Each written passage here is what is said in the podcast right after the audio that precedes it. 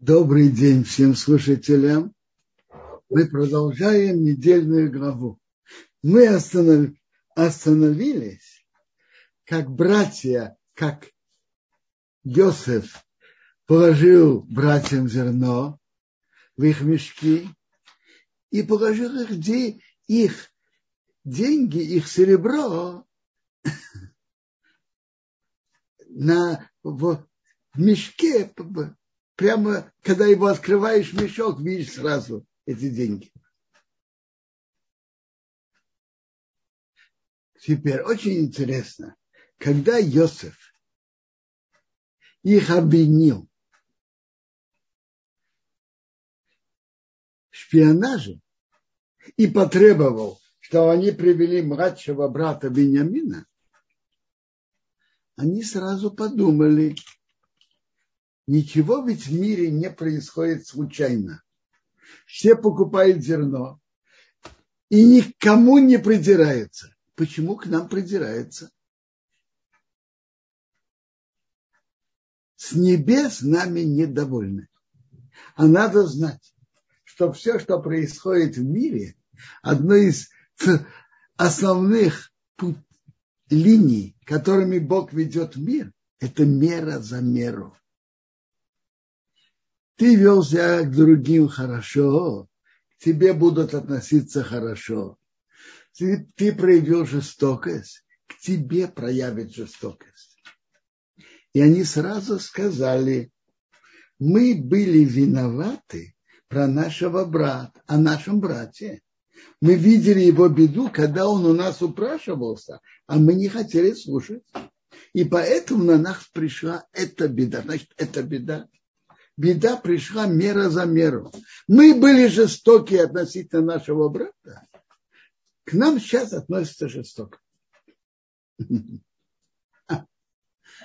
Когда у человека что-то происходит, надо задумываться, почему со мной, с нами происходит то, с нами, со мной происходит то-то и то.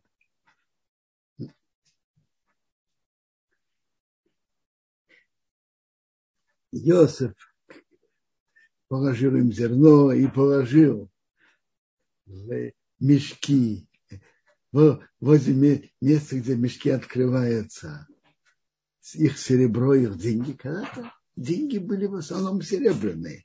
Поэтому на Лашона Кодеш деньги это кесар, серебро. Один открыл свой мешок, дать еду осу в ночлеге. Он видит его, он видит, что его серебро там лежит. Сказал братьям, мои деньги, мое серебро, мои деньги вернулись в моем мешке. И они стали тревожиться. Что это Бог нам сделал? Что Бог нам сделал? А, видите, Медраж замечает. Бывает, что Бог посылает человеку находку, а, а человек тревожится. Пришли к их отцу Якову и сообщили все, что с ними произошло, что с нами говорили тяжело, хозяин земли, владыка земли говорил с нами тяжело, объявил нас в шпионаже. Мы сказали, мы правдивы, нас 12 братьев, одного нету, а, а младший, маленький, с нашим отцом земли к нам. Сказал владыка земли. Этим я буду знать, что вы правдивые. Одного брата оставьте со мной, а зерно для голода ваших домов берите идите. И привезите младшего брата к вам, ко мне и я буду знать, что вы не шпионы, что вы правдивы. Я верну вам брата, и можете вести торговлю в нашей стране. Можете вести торговлю в нашей стране. Они стали, открыли мешки, чтобы из них вынимать зерно, и каждый видит, связку их денег в его мешке. Они увидели связку денег, они их отцы испугались. Яков им сказал, меня вы сделали, чтобы не было детей, чтобы дети у меня умирали. Йосова нету. Шимена нету. Он там, в Египте. И, и вы хотите еще Беньомина взять? На меня все это было.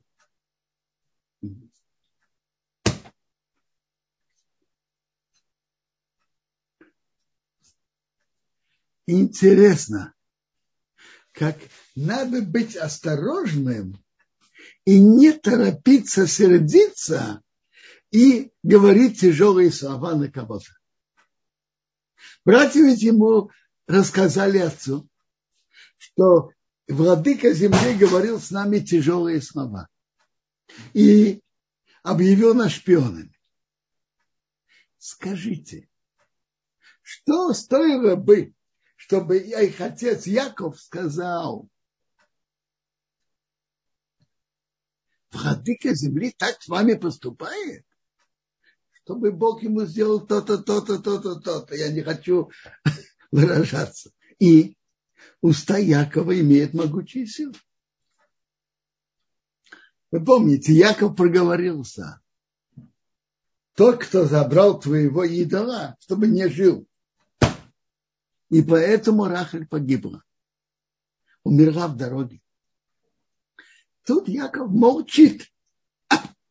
Молчит. Смотрите, сколько надо иметь терпения и молчать. Наши уста имеют могучие силы. Если бы Яков это сказал, он бы мог навлечь, привести беду на своего любимого сына Йосифа. Видите, как надо уметь терпеть и молчать.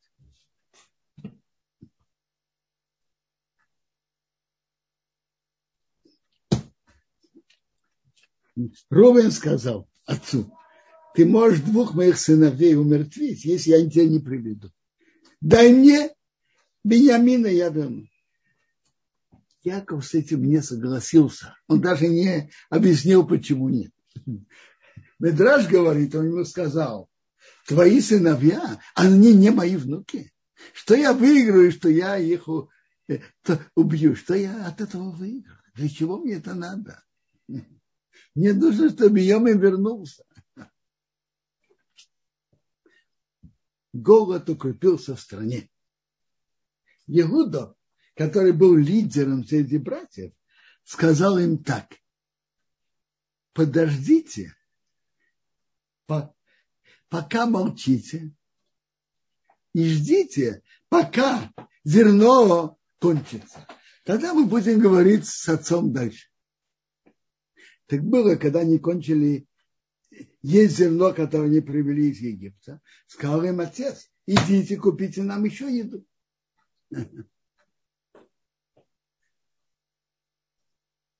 Сказал ему Иуда, говоря, предупредил наш человек, это тот человек, говоря, не увидите мое лицо, только без вашего брата с вами.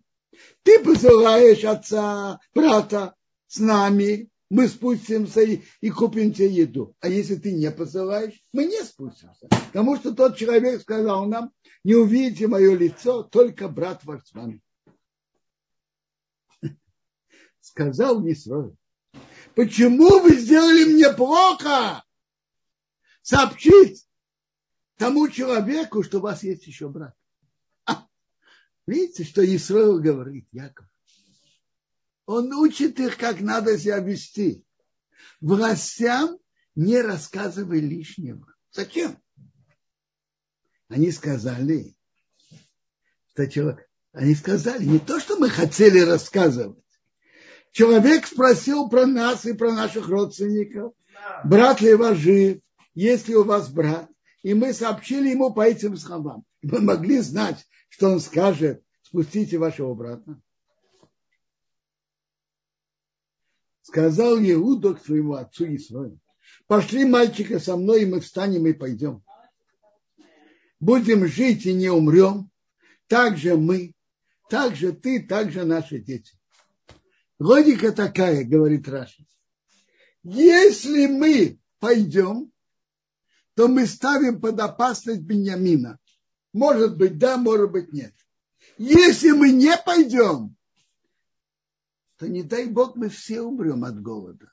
Поэтому надо смотреть на то, что определенно, определенно, если мы не пойдем, мы умрем от голода. Если мы пойдем, сомнение может быть, бьем, бьем, что-то случится, а может не случиться. Так надо думать о, о том, что определенно будет. Если мы не пойдем, мы все умрем с голода. А дальше Иуда берет на себя большую гарантию за это. Я беру на мою, беру на себя гарантию. От моей руки ты потребуешь. Если я не приведу его к тебе и поставлю перед тобой, я буду грешен перед тобой все дни. А если мы не задержались, мы бы вернулись уже дважды.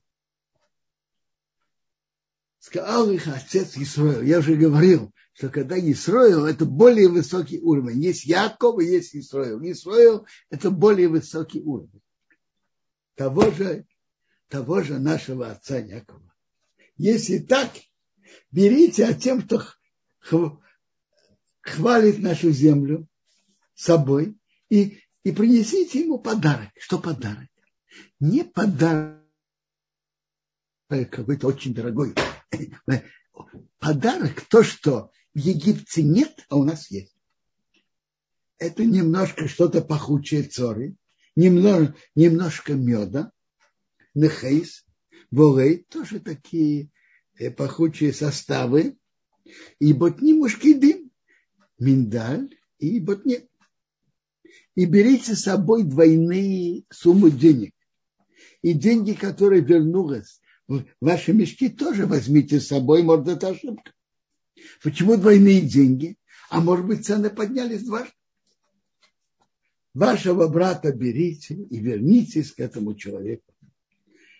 А Бог всемогущий, чтобы дал вам милость перед человеком и послал вам другого брата и Бениамина. Буквально другого брата. Это Шимона, который был, остался в Египте арестован. Но, но еще тут имеется в виду Иосиф а я нахожусь пока в заботе и опасении, что у меня, что у меня дети не умерли. Они взяли этот подарок, взяли двойную сумму денег, взяли Бениамина, встали, спустились в Египет, встали перед Иосифом.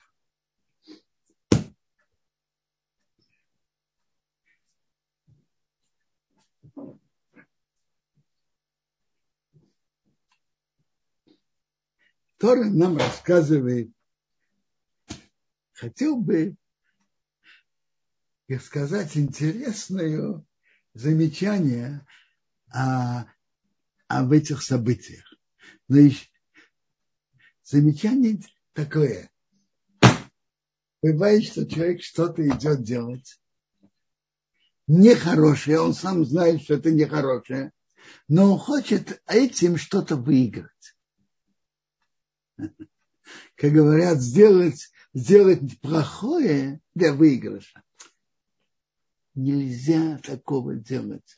Цель по Торе, цель не оправдывает средства. Это раз. И во-вторых, надо знать, что то, что произойдет, не в наших руках. Бывает, что человек действует для чего-то, а получается прямо противоположное. Мы это видим очень ярко насчет действий братьев. Они его продали в, Египет для чего? Чтобы не, не выполнились его сны, и чтобы они ему не поклонялись. Для этой цели. А что вышло? как раз через их продажу именно в Египте он поднялся, и они ему спустились в Египет и поклонились ему из-за зерна. Именно через их действия. Их действия были предназначены, чтобы этого избежать, а это произошло именно через их действия.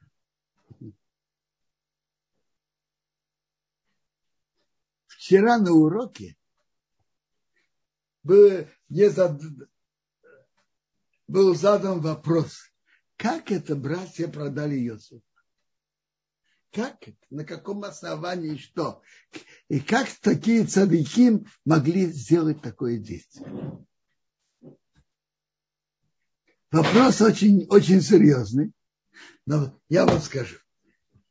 Братья действительно были цадыки. И они имели в виду хорошее, но они ошиблись. В чем была их ошибка и в чем был их подход? они смотрели на Иосифа, как он хочет завоевать сердце отца и разрушить весь дом. Сфурно говорит, пишет, что они видели в нем как преследователя в физическом отношении или в духовном, или в обоих. Э, давайте посмотрим начало семьи Авраама. Бог заключил союз с Авраамом. У Авраама было два сына. Ицхок и Ишмаил. Они смотрят. Ицхок стал продолжателем союза Бога с Авраамом, Ишмаил ушел, пропал в духовном плане. У Исхака было тоже два сына. Эйсов и Яков. Яков стал продолжателем союза Бога с Авраамом, а Исав нет. Они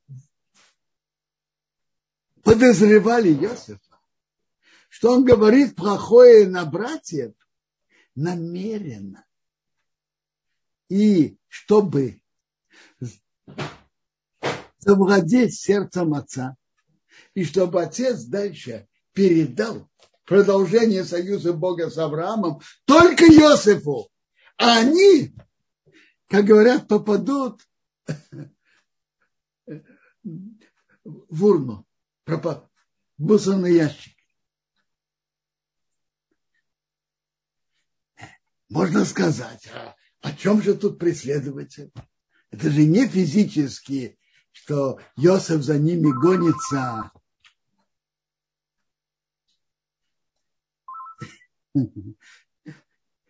С кинжалом или с пистолетом. Правильно.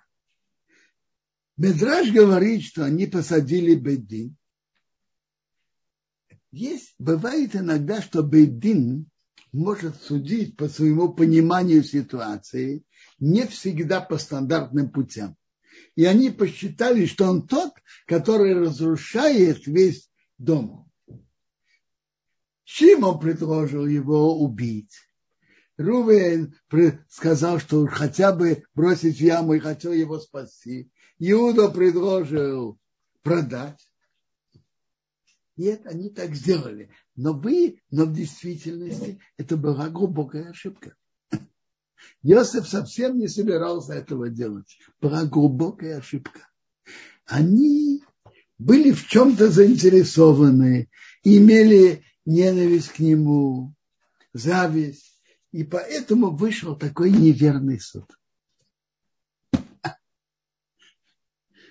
Они имели в виду хорошее, но вышло плохо. Есть медраж, что из-за этого погибли 10 великих людей а в эпоху Рима. Мы это читаем в Йом-Кипур. Десять великих людей погибло.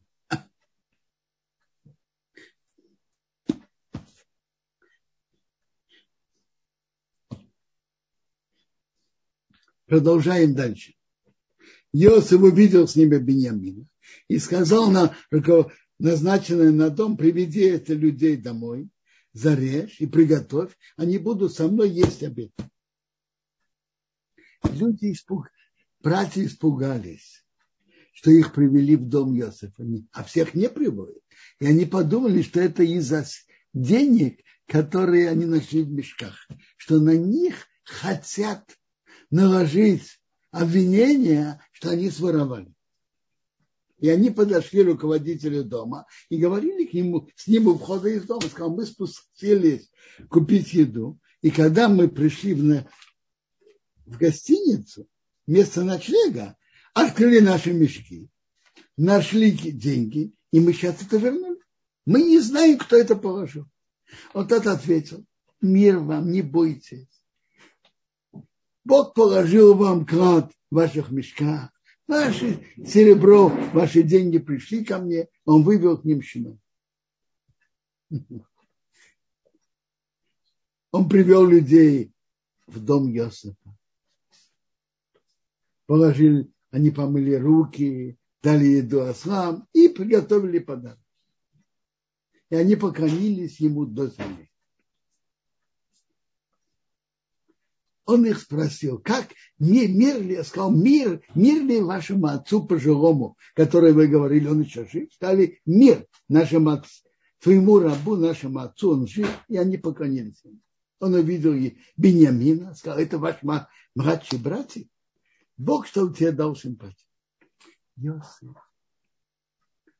Нагрелось его сердце братьям, хотел плакать, но не в их присутствии. Вошел в комнату и плакал. Потом помыл лицо, крепился и сказал, ложите еду. И он положил для египтян отдельно, ему отдельно, для братьев отдельно. И он посадил старшего по старшинству, а младшего по младшинству. Каждого по его возрасту. Они удивлялись, откуда он знает. Но вы знаете, почему, откуда он знал? Он, бы, он их знал, узнал.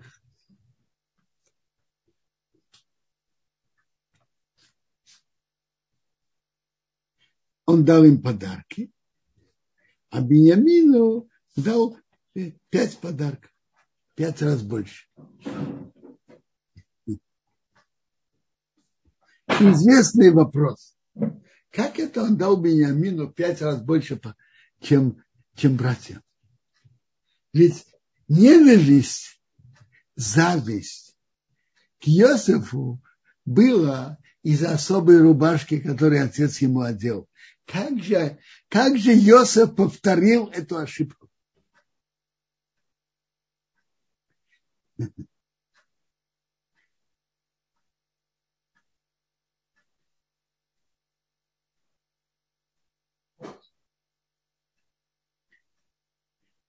Тут, но тут вообще но тут было так, смотрите. Во-первых, братья дали, потом Иосиф дал, потом жена Иосифа дала, и наш Ефраим. Иосиф сам дал одно. Но дал еще Иосиф, о, жена его, имя наш Ефраим. И они пили и стали пьяными вместе с ним. Теперь Йосифу приказал, назначенный на дом, наполни мешки людей едой, сколько они могут нести, положи, положи их серебро в открытие мешка, а бокал серебра положи в открытие мешка младшего Бениамина, его деньги тот сделал, как Йосеф ему велел. Утром они вышли, и люди вышли, они их ослы, они вышли и не отдалились, а Йосеф сказал, тот над домом, иди гнайся за этими людьми, настиги и скажи им, почему вы возвращаете зло за добро? Ведь в этом мой господин пьет. И он гадает, вы делали плохо. Настиг их сказал им, они сказали, почему на нас так говорят? Мы же деньги вернули обратно. А теперь нас подозревают в воровстве. Деньги мы вернули обратно из земли к нам, а сейчас мы будем воровать. У кого найдется, и твоих рабов умрет. И мы тоже будем рабами. Сказал, так оно и есть, но Я поведу по-другому. У кого найдется, будет рабом, а вы будете чисты. Поторопились, спустили каждый свой мешок, открыли. Он начал искать, как будто он ищет. Начал от старшего, старшим начал, младшим закончил.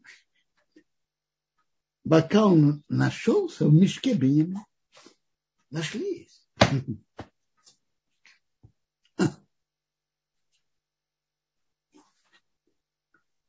порвали их одежды, каждый наложил на, на осла, вернулись в город. Сказал Юда Эхо.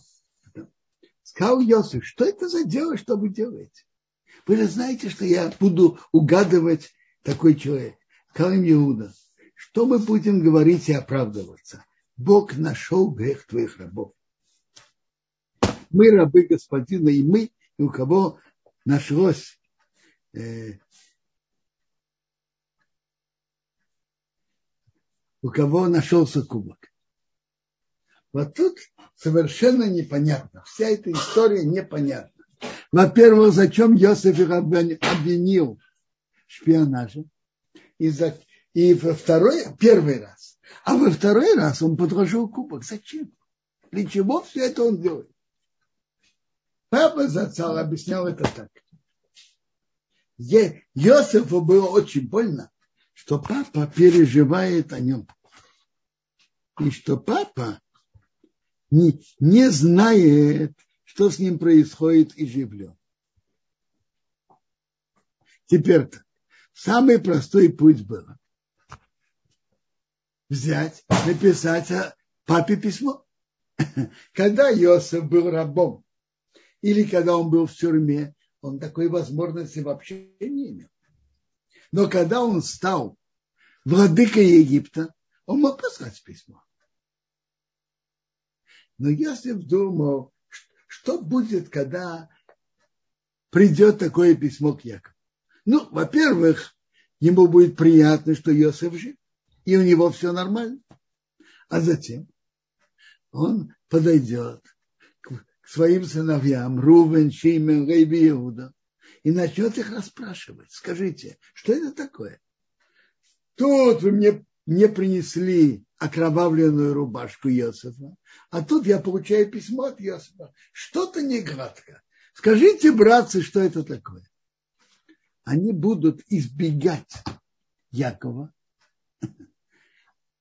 А это плохо.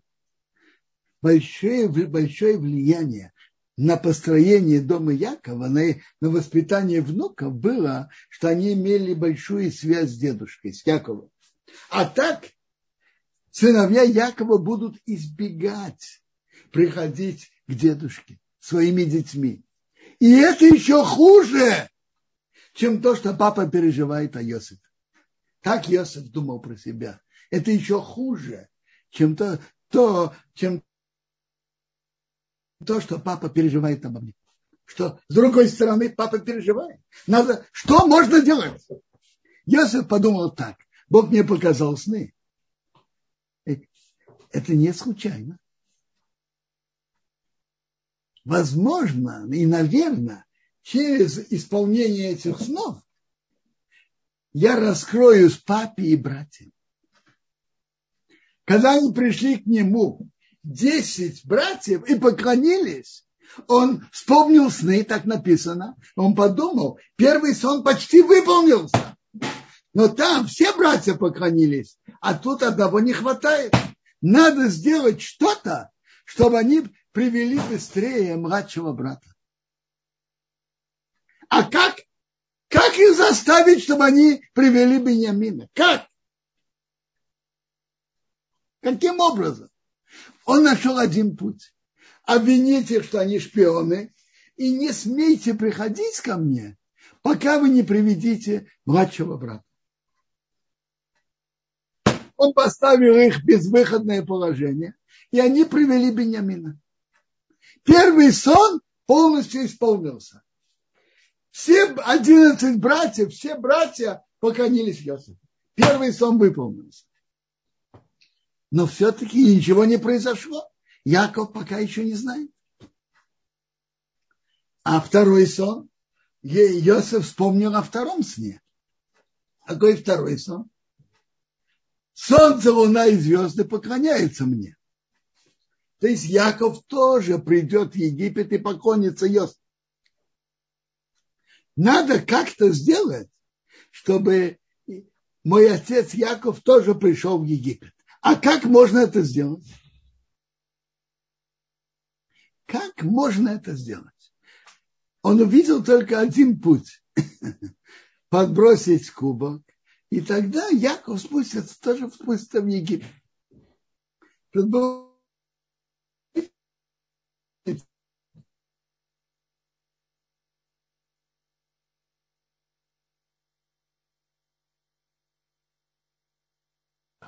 Он хочет раскрыться папе через руководство Бога.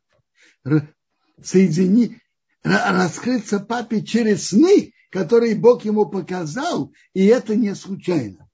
Через эти сны, если это раскроется, то это выйдет наилучшим образом. Это то, что Иосиф хотел сделать. Дальше мы увидим, что было дальше, что Иуда не дал этому. Он хотел раскрыться папе так, таким через сны, и тогда будет все нормально. Но интересно реакция Иуды. Что мы будем говорить господину нашему? Что мы будем говорить и что мы будем оправдываться? Бог нашел грех твоих рабов. Иуда прекрасно понимает, что ощущает, ничего в мире не происходит случайно. Перед тобой мы не виноваты. Перед владыкой Египта, он не знал, что это Йосиф. Перед владыкой Египта мы ничем не виноваты. Но Бог нашел грех твоих рабов. То, что нас посади, нашли и нас обвиняют в воровстве, это от Бога перед тобой, владыка Египта, мы ничем не виноваты. Это отношение Иуды к этому.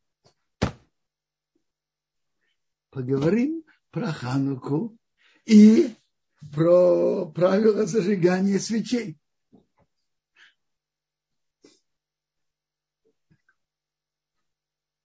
Ханука – это великий праздник, после разрушения первого храма у нас есть два праздника. Пурим, который записан в Магеллат Эстер, и это из святых книг, и, Маги... и Ханука, который да, не записано, но мудрецы постановили. Пурим – это пример чудес, как Бог хранит еврейский народ от физического уничтожения уже все подписано об уничтожении евреев. И Бог помогает, как э, приказ не при, э, этот приказ не приводит в исполнение. Ханука – это пример чудес Бога, как Он сохраняет еврейский народ духовно. Ханука в те времена евреи жили под греко-сирийским владычеством. Это была империя греко-сирийская, часть империи Александра Македонского. А иудея маленькая. И были изданы указы против соблюдения законов Торы. Против обрезания, против служение в храме, против субботы и против многих других заповедей. И непокорным грозила смерть. И это внешняя опасность со стороны властей. Внутренняя была значительная группа евреев, которые пошли за греческой культурой и отошли от соблюдения заповедей. Тут была внешняя опасность и внутренняя. Во многом та эпоха мне напоминает то, что было в Советском Союзе. Внешнее давление властей и, и внутреннее, что многие перестали выполнять. И основная центр еврейского народа был в земле Израиля. И была большая опасность. Вдруг Матисьев, сын Ехана, поднимает знамя восстания. Они пришли в Модеин и сделали так, греки пришли в Модеин и сделали так называемый митинг о передовой греческой культуры.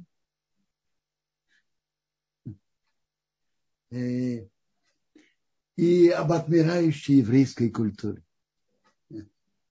Предложили Матысьеву, чтобы он принес жертву идола. Матысьеву на отрез отказался. Ему сказали, это уже пропащее дело. Я цитирую по книге Хасмоне. Он сказал так. Если все отойдут, я с моими сыновьями и братьями останусь. И он понял знамя восстания.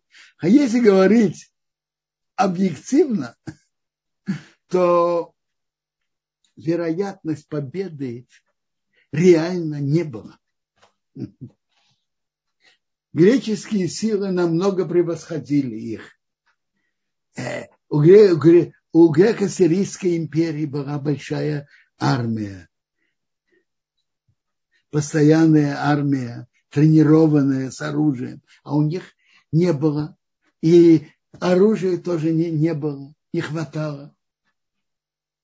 Но они видели, что нет другого пути спасти еврейский народ, и они подняли знамя восстания.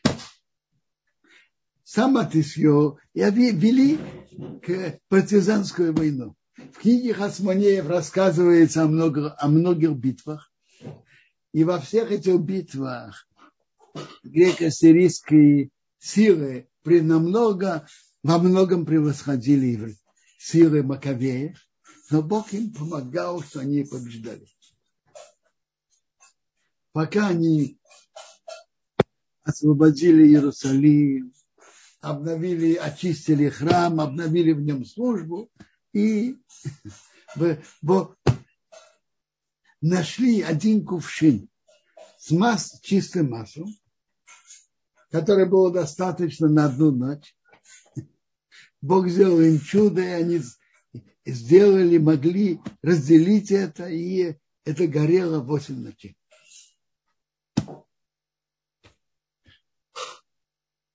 Известный вопрос, который спрашивают.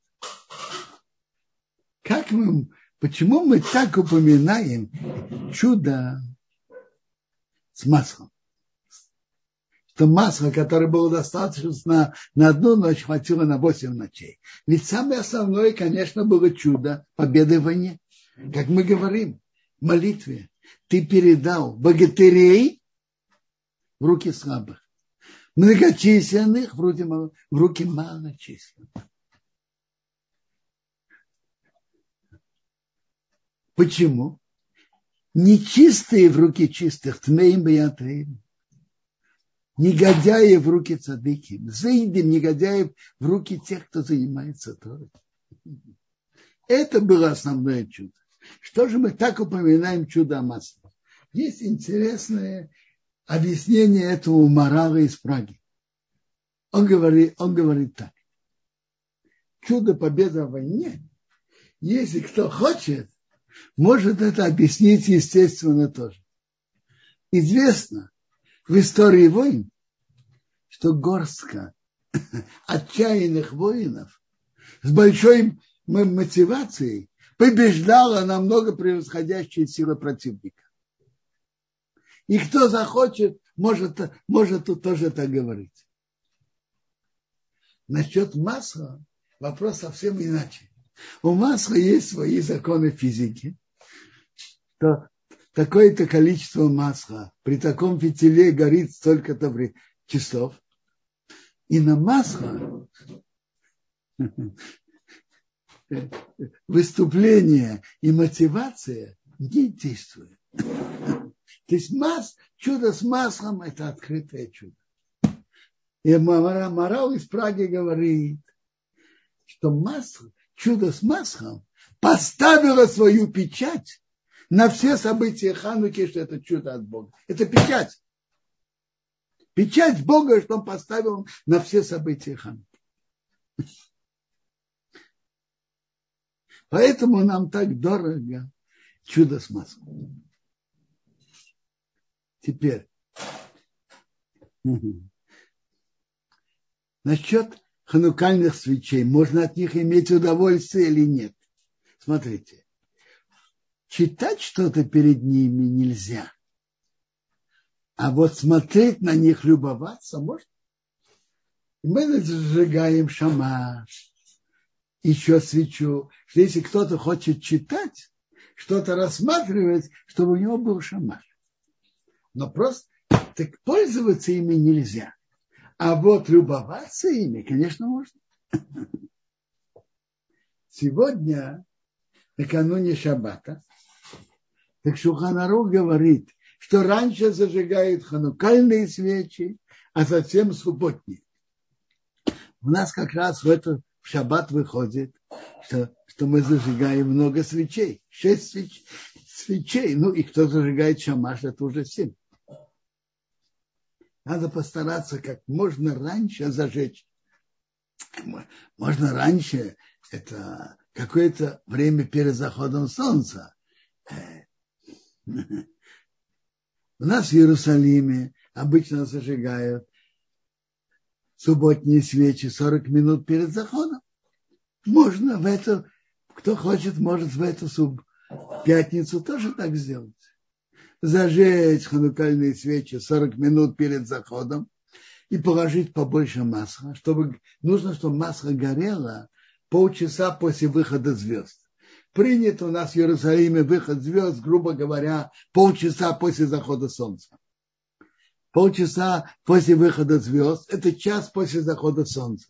Так надо положить достаточно масла, чтобы горело как минимум час сорок минут, а больше еще лучше не зажечь ханукальные свечи, а после этого субботние свечи.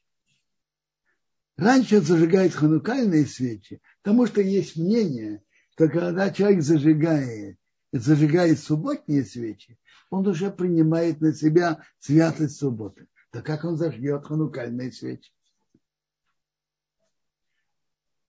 По основе закона мы принимаем, что муж, если женщина зажигает субботние свечи, она обычно принимает на себя святость субботы. Если мужчина зажигает субботние свечи, то нормально он не принимает святость субботы. Но даже если мужчина сам дома, и он зажигает суб, субботние ханукальные свечи, так что Ханарок говорит, пусть раньше зажжет ханукальные, свечи, а потом субботние. Потому что все-таки есть мнение, что субботние, принятием сжигания субботних свечей принимает субботу. Свеча на Рошходыш. Вы спрашиваете, свеча на Рошходыш? Нет никаких законов зажечь свечу на Рошходыш. Есть субботние свечи, есть ханукальные свечи. Так Шуханару говорит, раньше зажигает ханукальные свечи, а потом субботние. И вне земли Израиля многие зажигают субботние свечи 18 минут перед заходом солнца, так надо тут быть аккуратным. Может быть, зажечь ханукальные свечи за несколько минут раньше, сколько времени занимает зажигание, а потом 18 минут перед заходом солнца зажечь субботние свечи. Мишна Брура приводит мнение, что, же, что желательно что же пишет, что желательно помолиться Минху до зажигания ханукальных свечей. Потому что мы зажигаем ханукальные свечи для завтра. Э, мы за это зажигаем, потому что в субботу уже нельзя делать работу, нельзя зажигать. Но мы зажигаем для, для, для вечера уже, для субботы. Так он уже зажег для субботы ханукальные свечи, а тут он молится Минху за пятницу. Это как бы противоречие.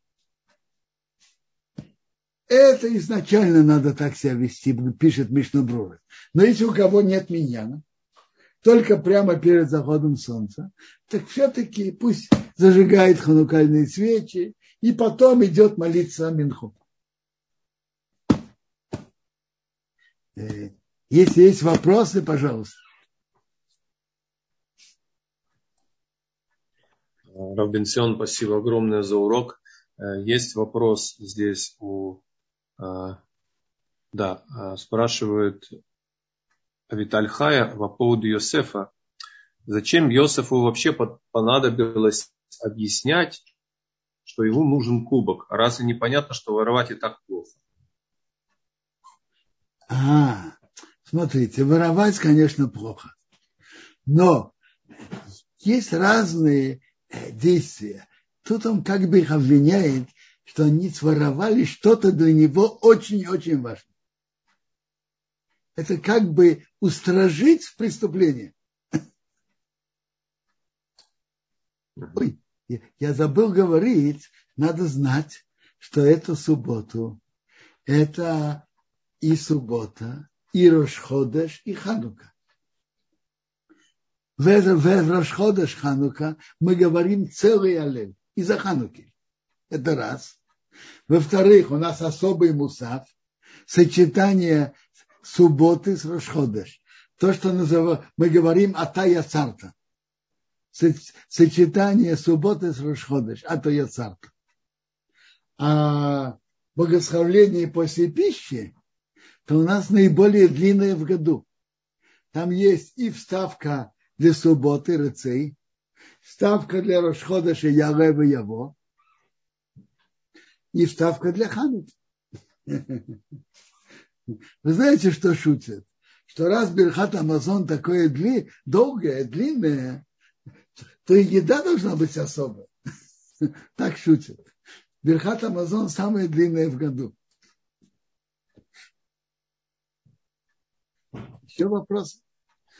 А, Равенцион, есть э, вопрос по Хануке, например, э, получается, что мужчины обычно в будние дни остаются после зажигания дома и смотрят также на свечи. А сейчас мужчины уходят в синагогу молиться вечером и вообще не смотрят на свечи. И если, тем более, если кто-то идет в гости, получается, что пропускают возможность смотреть на свечи по возвращению домой, если вы после молитвы возвращались. Нет ли в этом никакой проблемы? Смотрите, мецва зажечь ханукальные свечи.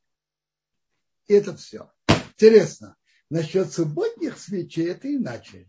Субботние свечи надо зажечь так, чтобы кто-то имел от них удовольствие, когда темнеет. Если кто-то зажигает субботние свечи за 20 минут, за 40 минут перед заходом солнца и уходит, а когда он возвращается, свечи уже потухли, так, так не зажигают свечи и нельзя говорить браху. Если он ложит, скажем, много масла, и это будет гореть, когда он вернется, это нормально. Он оставляет, э, скажем, он уходит, а жена остается, и она будет пользоваться свечами, хорошо. Но если он зажигает свечи, никто из семьи не пользуется свечами после темноты, не годится. Такое зажигание не считается зажиганием. Субботние свечи сделаны для удовольствия, чтобы ими пользовались с наступлением темноты. Если ими не пользуются, то не зажигают так свечи. А ханукальные свечи зажигают как мецву. И даже он их не видел, он зажег ханукальные свечи.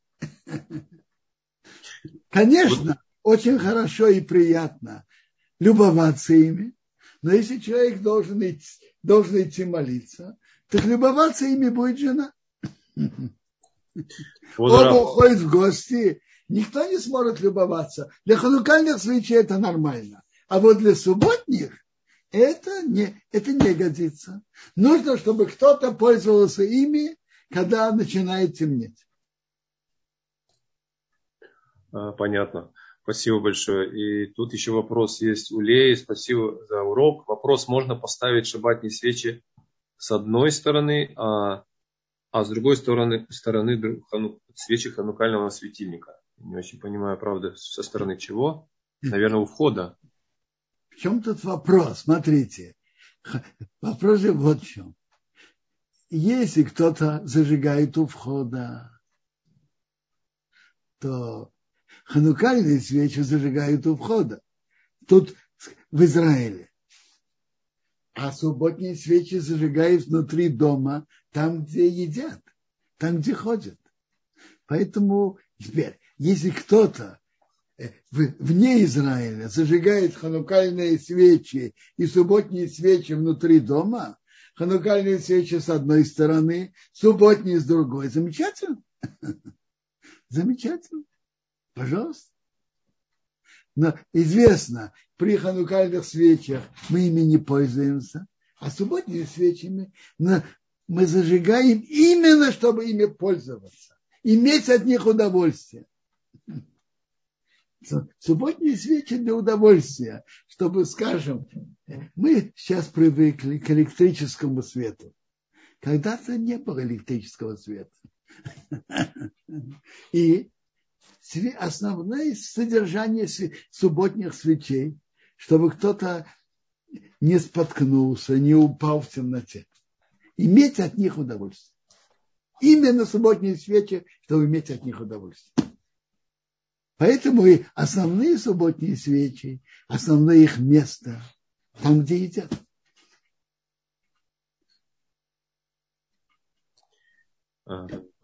Квадорав, а, вот здесь кто вас спрашивает, а останется ли Ханука как праздник после прихода Машеха? Интересно. Про Пурим приводится, что останется.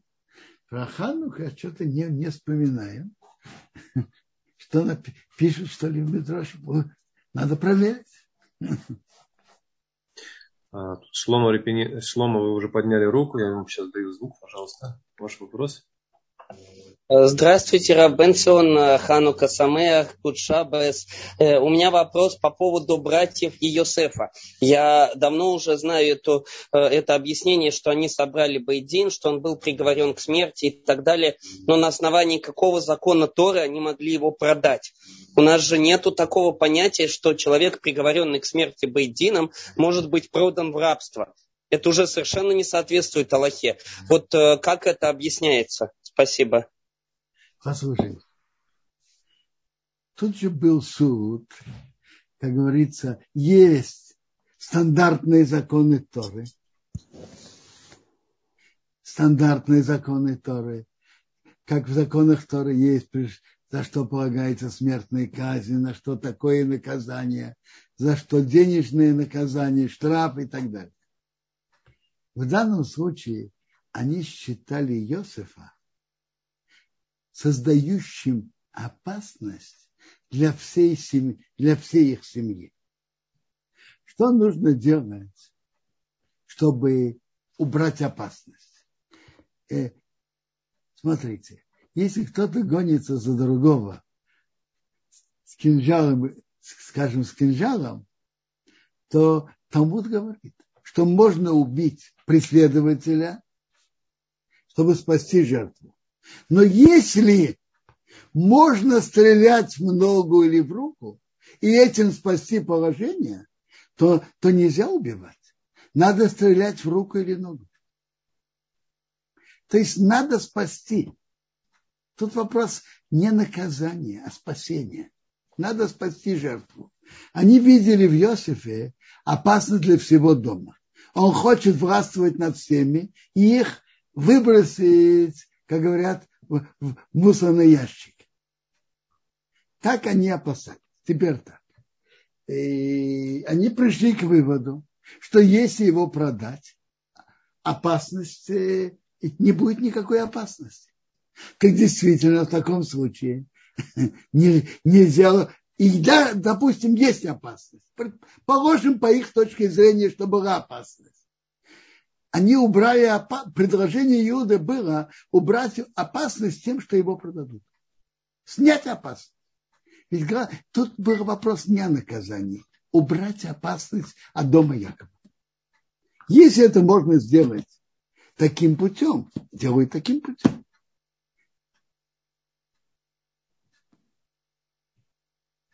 Хорошо. Еще есть еще вопросы? А, да, Кводаров, есть вопрос. Почему Наталья спрашивает поступок братьев по отношению к Йосефу оценивается ошибкой, а не преступлением? Смотрите, значит, что значит ошибка и значит преступление? Они действительно поступили неверно. Что значит ошибка? Действительно, это было нарушение преступления.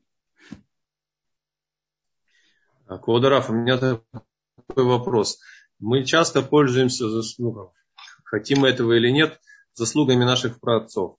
Но получается, что я видел Мидраж, что в каждом поколении э, мудрецы поколения в каком-то смысле отвечают за то, что случилось тогда между братьями и Иосифом.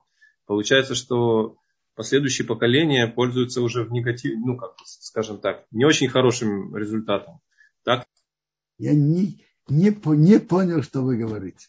Поясните. То есть мы пользуемся как бы заслугами наших праотцов. Да? Авраама, Ицхака и Якова. А заслугами вот... э, есть мнение, как в Тософот в трактате Шаббат, что заслуга их уже кончилась. Но союз с отцами, есть такой Тософот в трактате Шаббат, может быть, 55-й лист. Допустим. Так, в чем ваш вопрос? Да? Я понял, из, я понял из Мидраша, что, к сожалению, мы пользуемся результатами того, что произошло между... Э, унаследовали результаты того, что произошло между Иосифом и братьями. Например, 10 мучеников. Значит, 10 мучеников в Риме. Ответственность за это легла на еврейский народ. Ну, ну, ну и что? Я, я все-таки не слышу вопрос. То есть, получается, это работает в обе стороны и, и заслуги праотцов, и какие-то ошибки.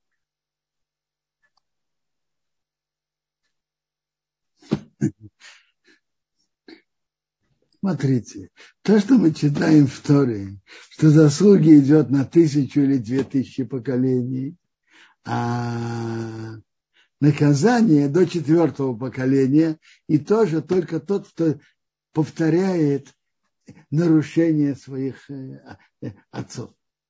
Я, я, я, все, я все не слышу вопроса. Чтобы ответить, надо услышать вопрос.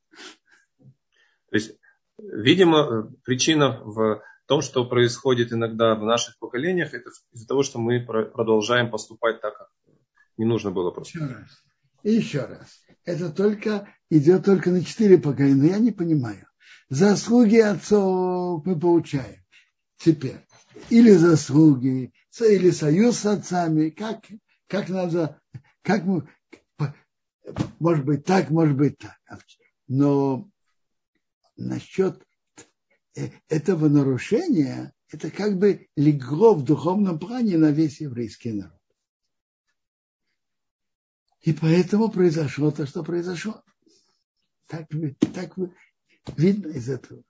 Интересно, есть медраж, Мегилат Эстер, который говорит, что выражается в такой форме. Братья, Йосиф простил братьев, и все-таки это привело к таким последствиям, как вот это решение э, уничтожить всех евреев в Днепуре, так тем, а что, а что с теми действиями, которые никто не простил? Так, э, так Мегилат Эстер, э, Медраш на Мегилат Эстер говорит.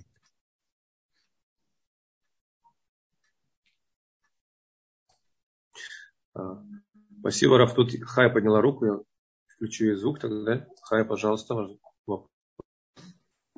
Еще раз шаббат шалом. А, вопрос такой. По-любому, по-любому Всевышний, а, его замысел был Иосифа, через Иосифа привести евреев в Египет. И как же он другим путем мог попасть, если бы братья его не продали? Ну, как же евреи попали бы в Египет? А как же они вначале выживали бы, были бы в хороших условиях, и выделена им была бы отдельная земля, где бы они могли пасти и жить обособленно. То есть, по-любому, это все замысел Всевышнего. И Всевышний так хочет. Хотим мы будем обвинять, э, хотим не будем обвинять. Все, все, все Всевышний так решил. Наше дело все равно быть адвокатами, защитниками, тем более наших про отцов. Вот. Я слышу, что вы говорите, что в конечном итоге это же были расчеты Бога. Я слышу, что вы говорите. Интересно. Но я вам скажу. Все-таки расчеты Бога – это расчеты Бога. А наши действия и наша, наш выбор, и наша ответственность за них остается. На каждом из нас лежит ответственность за наши действия. Возможно, что есть разница, что есть тут им какое-то вмешательство Бога, но в, но в любом случае остается ответственность за нас.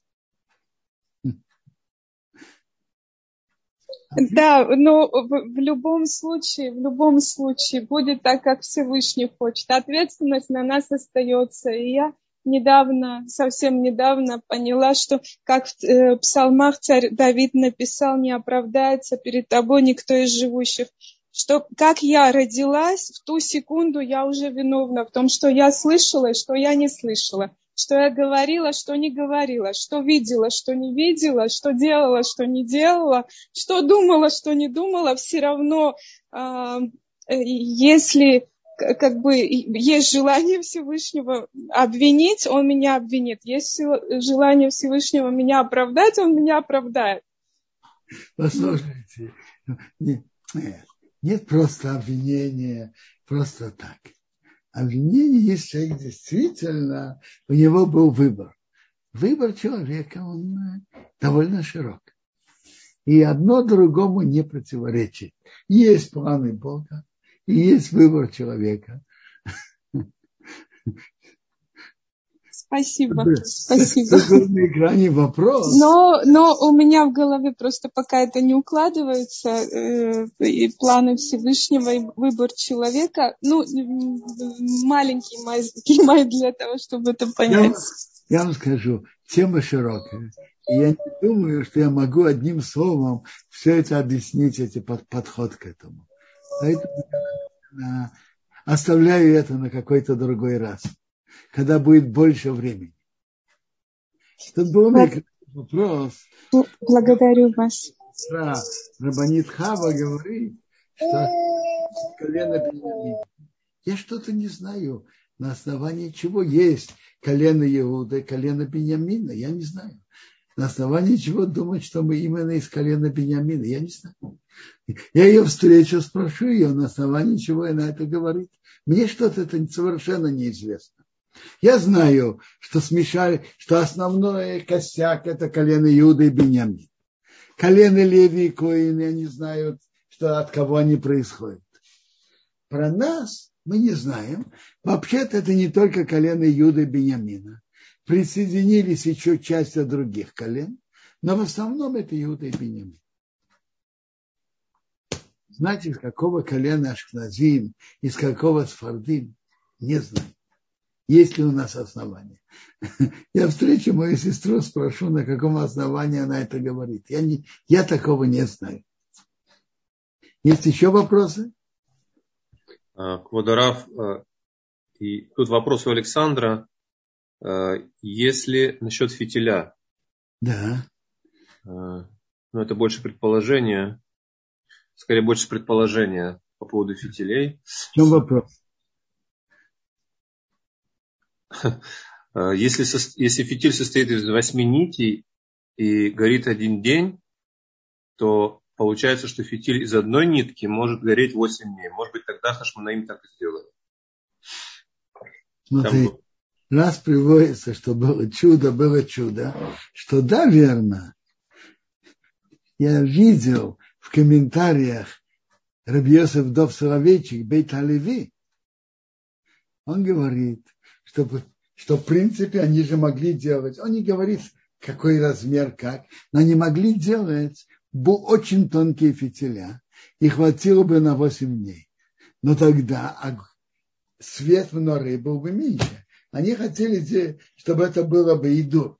Он этим идет объяснять, почему мы так делаем идурим в зажигании свечей Ханук. Он говорит, что чудо было, чтобы они могли это сделать бы иду. Это Бейсалеви говорит.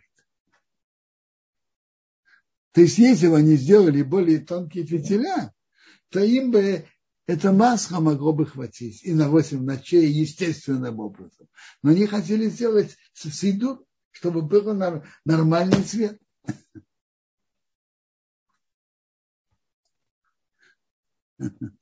Да, есть ответ. Спасибо огромное за ответ, Арбенсион. Спасибо большое за урок, его ответы на вопросы. Я вижу, что пока что вопросы кончились. Да. Хорошего шаббата всем. Мы и недельная глава очень широкая. Я говорил только часть того, что надо было говорить. Хорошего шаббата, Рошхода, Шаихан.